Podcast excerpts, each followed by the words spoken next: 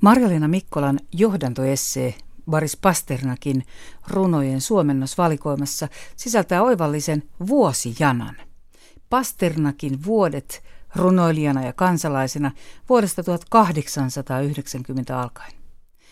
Vuorottain kohdatut jännittävät ja uhkan täyteiset onnen ja yhteisyyden, rakkauden ja kirjallisen täyttymyksen vuosiluvut ja vainon vuodet ovat draamaa – Tämän draaman aiheesta kirjailija alkoi 1945 kirjoittaa romaania, jonka päähenkilö Juri Chivago on runoilija ja lääkäri. 1954 Pasternak julkaisee Znamjaa lehdessä Sikermän nimeltä Juri Chivagon runoja. 1955 Chivago romaani valmistuu, kumousmyrskyistä syntynyt tarina nostaa uudet myrskyt ja 1956 kirjailija luovuttaa käsikirjoituksensa Novi Mir lehdelle, joka kieltäytyy julkaisemasta sitä.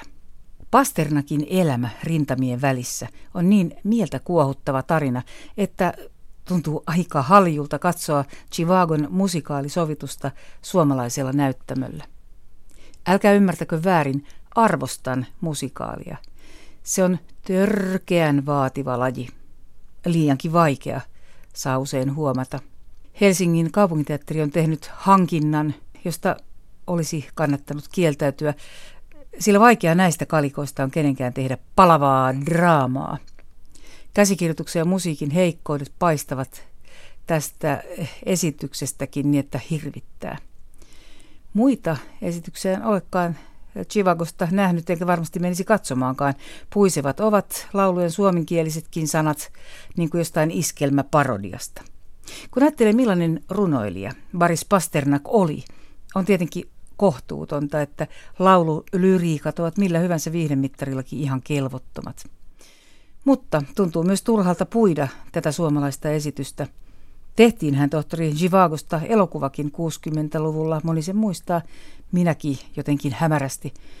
E, mutta ehkä siinä oli Koreassa romanttisuudessaankin jotakin, vai oliko? No, on täytynyt olla, kun niin moni sen muistaa. Ja nousihan sieltä se Laran teema, hieno viihdestandardi. Kahden naisen, Toolian ja Laran, ja kahden rintaman, vallankumouksen ja vanhat saarihallinnon välillä, eli elämänsä tohtori Chivago. Sen tarinan myrskyt ja ristiriidat eivät yllä musikaalisovitukseen.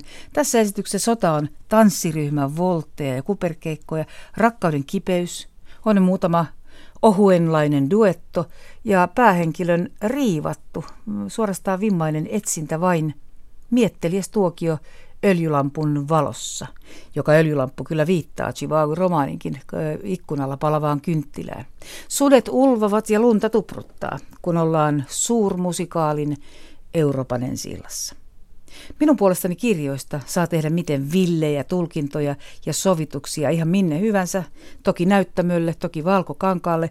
Uskollisuus alkutekstille ei ole elämän tarkoitus, mutta laimeus ja hukkaan heittäminen on synti.